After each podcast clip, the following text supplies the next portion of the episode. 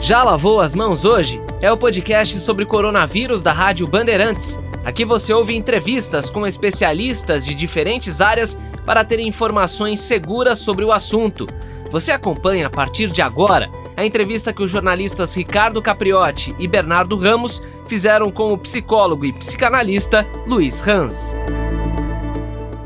Bom, Luiz, e aí, qual é a dica, não é? Como é que as pessoas devem se comportar com os idosos? É, como dar atenção a esse público nessa época de pandemia, com os idosos assustados com a possibilidade de contrair o vírus e é, muitas vezes ali isolados né, do restante do mundo? É, é claro que há idosos que são é, plenamente lúcidos e têm independência, mas estão muito sofridos, e tem aqueles que uh, precisam de ajuda, de cuidador, e tem aqueles que estão com menos lucidez. Mas, o, o em geral, né, nós estamos falando dos idosos uh, que simplesmente estão muito solitários e inseguros. Né? Não estou entrando em detalhes agora de idosos que precisam de cuidadores ou que estão uh, demenciados, etc. Os idosos que estão solitários e assustados, né, eles estão so é um dos grupos que mais está sofrendo. Né? Uh, e eles geralmente, quando eles estão, vamos dizer, numa situação normal, pré-coronavírus, eles conseguem ir levando a vida, visitam pessoas e netos e fazem, tem alguns amigos que encontram, e essa situação os deixa muito vulneráveis, né? Eles já não têm mais um trabalho, não têm uma atividade, então eles estão muito sofridos. A dica, há várias dicas, né? uma primeira dica é que você dê atenção ao idoso, provavelmente o ideal é você, dependendo do idoso que tem, fazer isso todos os dias. Né? Uh, e geralmente na nossa cultura as mulheres, né, as filhas, as noras, uh, cuidam mais dessa parte, mas os homens são perfeitamente capazes também. Se você é filho único, né, ou se enfim por algum motivo você também está né, tá em condições de fazer isso, homem ou mulher, ligue, ligue para esse idoso, né, e ligue várias vezes por dia. É, as ligações, dependendo é, do idoso, você não precisa ficar toda hora ligando por muitas, muitos minutos ou muito tempo. Uh, acima de tudo, a pessoa quer a sua atenção, né? Uh, e quer poder falar um pouco, desabafar, ouvir uma história e sua atenção. Então, se você está na sua vida corrida, você mesmo na quarentena tem filhos para cuidar, talvez questões de trabalho, uh, tem que fazer faxina da casa, não perca a paciência e, e dê a entender esse idoso que ele está incomodando. Uh, escolha alguns pequenos horários, uh, ligue para pelo menos dar um sinal de vida e marcar um horário com um pouco mais de calma para aí sim conversar com esse idoso mais a fundo. Então a dica prática é assim: reserve todo dia ou a cada dois dias, né, um horário maior de 5, 10, 15, 20 minutos em que você conversa de verdade com esse idoso. E intercale isso com pequenas ligações uh, só para manter a presença. Do tipo, liga de manhã fala: Olha, estou te ligando para dar um oi, só queria saber como você dormiu. Hoje à noite eu vou te ligar com calma, que eu tenho um dia corrido hoje, mas à noite a gente conversa com toda calma, às seis ou hoje à tarde né? Mas como é que você dormiu? E a pessoa fala qualquer coisa, falando então, legal, né, que bom, toma seu remedinho, uh, e a gente se liga à noite. E eventualmente, se for uma pessoa muito carente, também dá uma ligada à tarde, marca de repente duas pequenas ligadas, mas o importante é essa presença intermitente, né? É, isso é fundamental mesmo, né? Essa, essa atenção constante aí que eles realmente necessitam, né? Eu vejo isso muito com o meu pai, não é? Eu falo com ele todos os dias.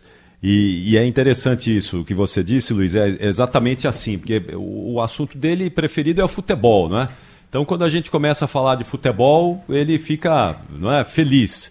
O problema é que agora não está tendo futebol, né? Então, muitas vezes os assuntos vão ficando restritos ali, mas a gente dá um jeito, né? Vai tirando histórias, né? Isso é importante, lembrar fatos passados, né? Que deixam eles felizes também, isso é importante, né? É.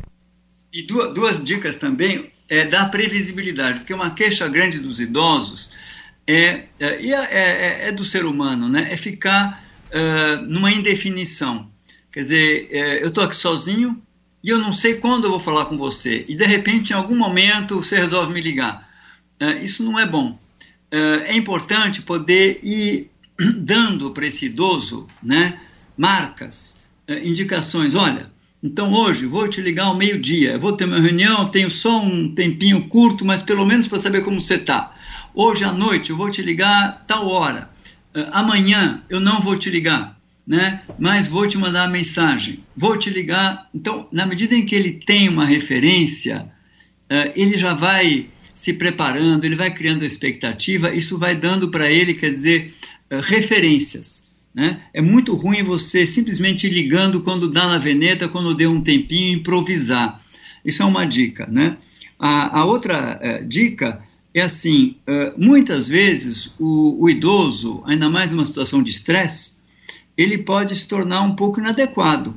Por exemplo, se tornar invasivo ou prolixo, querer falar muito, contar detalhes excessivos da que talvez não sejam importantes para você, né? Ou ele se mostra atrapalhado com a própria vida, se atrapalha com remédios, com coisas financeiras, ou é medroso demais, enfim.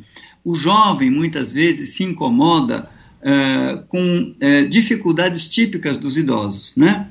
Uh, e muitas vezes os jovens, nessa hora, expressam a sua irritação, começam a discutir. Mas eu já te falei isso várias vezes, você não toma esse remédio, já te falei, põe numa agenda, põe no despertador, ou então já te disse que você não tem esse, que ter esse medo, tem dinheiro no banco suficiente. Esse tipo de, de conversa que vai ficando tensa né, também não é boa. É, isso mesmo fora da época do coronavírus, se você tem um, um idoso você não vai educar. A sua meta não é conseguir grandes mudanças, a sua meta é dar atenção, ajudar essa pessoa a ter um equilíbrio emocional. Essa é a sua meta.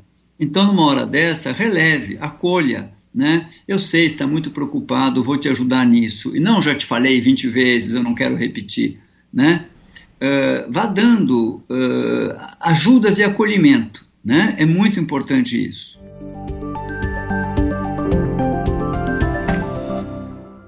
Ô, Luiz Hans, é, você pode falar também sobre a questão do isolamento, né? De como as pessoas se comportam durante esse isolamento, né? Qual a principal dica que você daria, principalmente diante de uma quarentena em que ainda não sabemos quando vai terminar, né? Qual é a principal dica para as pessoas que estão em isolamento quase que total? É, você se refere é, para idosos ou pessoas em geral? Idosos e pessoas em geral. É. Olha, uh, na verdade, uh, durante. Uh, claro que há situações diferentes. Tem pessoas que estão apavoradas porque tão, a empresa está fechando, perdeu emprego, só tem dinheiro para mais um mês ou nada. Tem gente que tem que cuidar de três filhos pequenos ao mesmo tempo. há muitas situações diferentes. Então, uma dica geral é sempre uh, uh, inespecífica para essas situações tão particulares. Mas uma dica geral é assim: a sua grande meta nesse período deveria se chamar equilíbrio emocional. Né? Porque é uma época em que, convivendo né, um do lado do outro, os casais, as famílias tendem a perder muita paciência um com o outro, né? e as pessoas têm alguns problemas típicos: é tédio, sentir um vazio, uh, ficar com muito medo, remoendo questões do futuro, uh, se irritar um com o outro, e tudo isso é muito ruim para o seu equilíbrio mental. Então, uma primeira dica é: frente a todas as questões, é importante você pensar o que, que realmente importa aqui. Importa a gente passar por todo esse período sem pirar, sem se destruir um ou outro, etc. Então, eu tenho que começar a olhar as coisas em perspectiva. O importante é isso. Se meu filho pulou no sofá, uh, não dá. Tem uma criança de três anos, sujou um sofá, uh, nós vamos passar talvez ainda muito tempo aqui fechados. Uh, alguma hora, quando sair da quarentena, eu vou ganhar o dinheiro suficiente, a gente reestofa. Não tem como criança de dois, três anos eu manter tudo controlado. Está no preço, faz parte. o meu cônjuge olhou feio para mim, ou está trabalhando menos que eu para arrumar a casa eu posso conversar com calma. Se eu conversar agressivamente, nós vamos ter problemas. Então, uh, eu tenho que pensar mais ou menos como uma, uma, dica que eu darei, uma imagem forte, talvez ajude né, nessa, nessa, nesse conselho, é assim, imagina duas pessoas que uh, estão num barco que afundou, né, uh, afundou o navio, e eles estão numa, num barco a remo, né, e tem que remar dois quilômetros. Se eu, na hora de remar, em vez de eu remar, né, em direção a uma ilha que vai me salvar.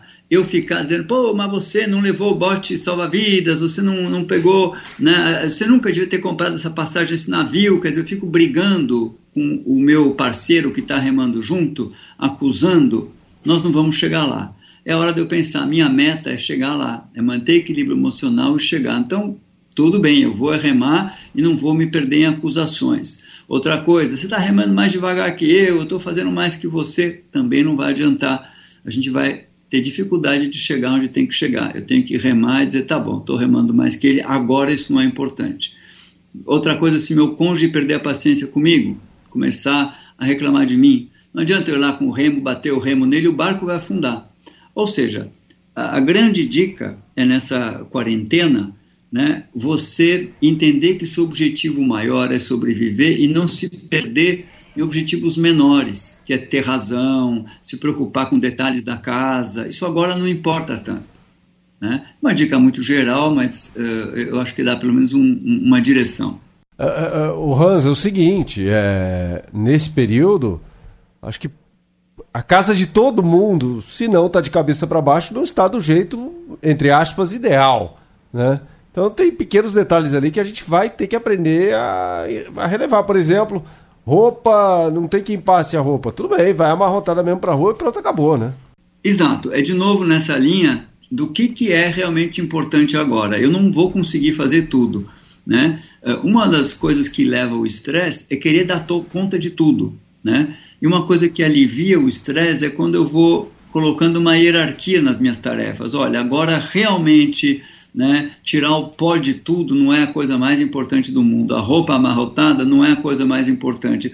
Eu tenho que focar no que importa: equilíbrio mental, saúde de todo mundo, né? Uh, condições mínimas financeiras e rotinas. Muito importante é você estabelecer rotinas, porque tem pessoas que ficam perdidas entre quatro paredes. Então tem gente, por exemplo, né, que uh, se perde numa correria entre quatro paredes e pula de uma tarefa para outra, leva um susto, mas eu esqueci de ver isso, aquilo. Ajuda muito você se organizar para não ficar em sobressaltos.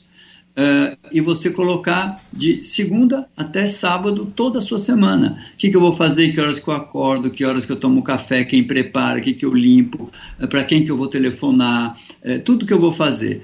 Uh, a hora que eu vou fazer ginástica é muito importante, né? A dieta que eu vou manter para me manter saudável, não engordar, né?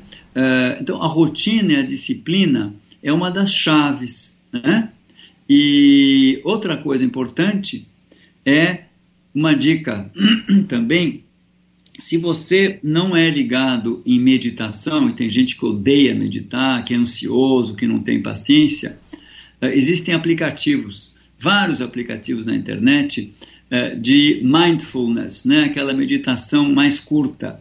Tem algumas de três minutos, de cinco, tem umas que servem para adormecer, uh, para tirar a ansiedade. Isso pode te ajudar muito. Se você percebe que você está muito tenso, né, uh, medite mediante aplicativos, coloca lá um fone de ouvido, se esconda lá no banheiro, algum lugar da casa, ou vá para o quarto e gaste 3, 4 minutos, duas, três, quatro vezes por dia. E use o aplicativo para essa meditação, vamos dizer, mais uh, direcionada. Uh, isso ajuda muito a te equilibrar e dura muitas vezes uma meditação de 3, 4 minutos. É claro que o ideal é fazer uma de 20, né? Mas esses aplicativos com meditações curtas, depois duram duas, três horas, te deixam mais tranquilo. É, isso é uma dica prática que ajuda muito também nesse período. E que você Aliás, falou sobre isso ainda, desculpa, é, lembra da, da, caverna lá na Tailândia, os garotos que foram salvos, sim, né? Sim, sim, sim, 2017. É, né? Uma das coisas que os levou a serem salvos foi a, a meditação, para não enlouquecer naquele ambiente escuro, com pouca comida, sem saber que um, se vinha alguém, eles se acalmavam, eles lentificavam o cérebro, e o que os salvou? Uma coisa chamada equilíbrio emocional que é o que vai te ajudar, sobretudo durante a quarentena. Ah, você falou sobre essa questão da rotina, né? Mesmo para quem está em home office.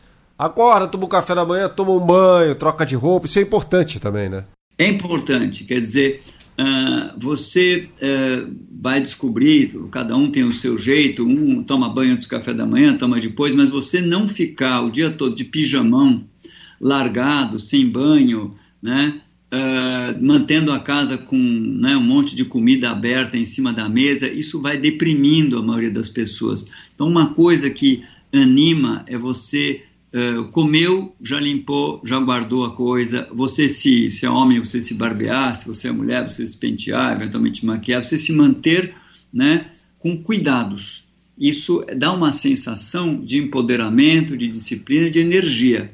Isso é muito importante. Luiz, a gente tem algumas mensagens de ouvintes aqui, não é, que sempre, sempre gostam e ficam felizes quando você está com a gente no ar aqui na Rádio Bandeirantes, não é?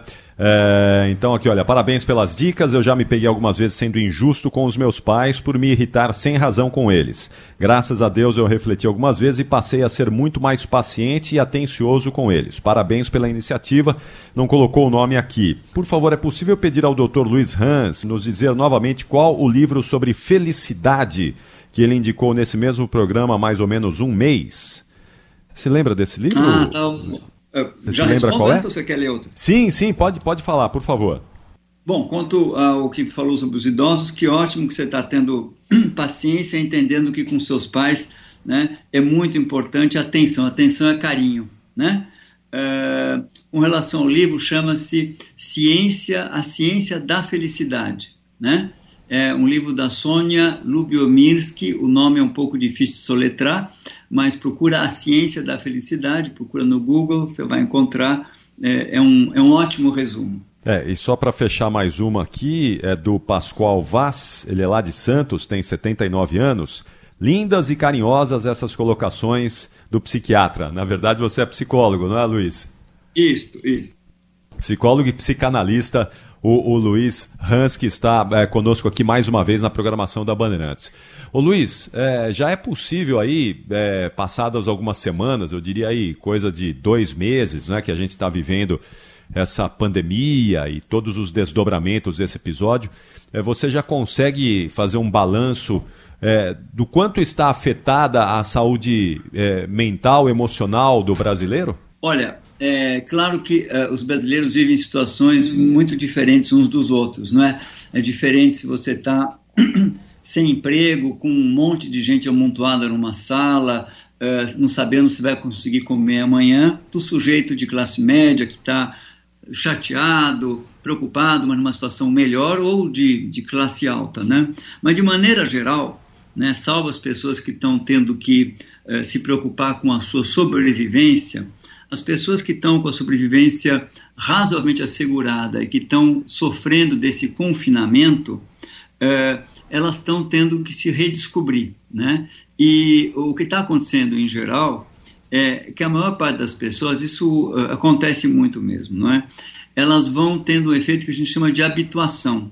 Então, depois de um tempo de um estranhamento, né, aquilo que é muito bom no começo, que é aqueles que dizem, puxa, que ótimo, estou com mais tempo, etc., deixa de ter um efeito positivo, você começa a ter que se ocupar, fazer alguma coisa, se reinventar, e ao contrário, aqueles que estão né, se sentindo terrivelmente presos, que não conseguem né, encontrar um caminho, etc., também com a habituação começam a descobrir modos de se ocupar. Então, em uma palavra, as pessoas que não estão no modo sobrevivência, as pessoas que estão numa condição de esperar, elas depois de um sofrimento ou uma alegria inicial começam a entrar numa habituação, encontrar rotinas, métodos, etc.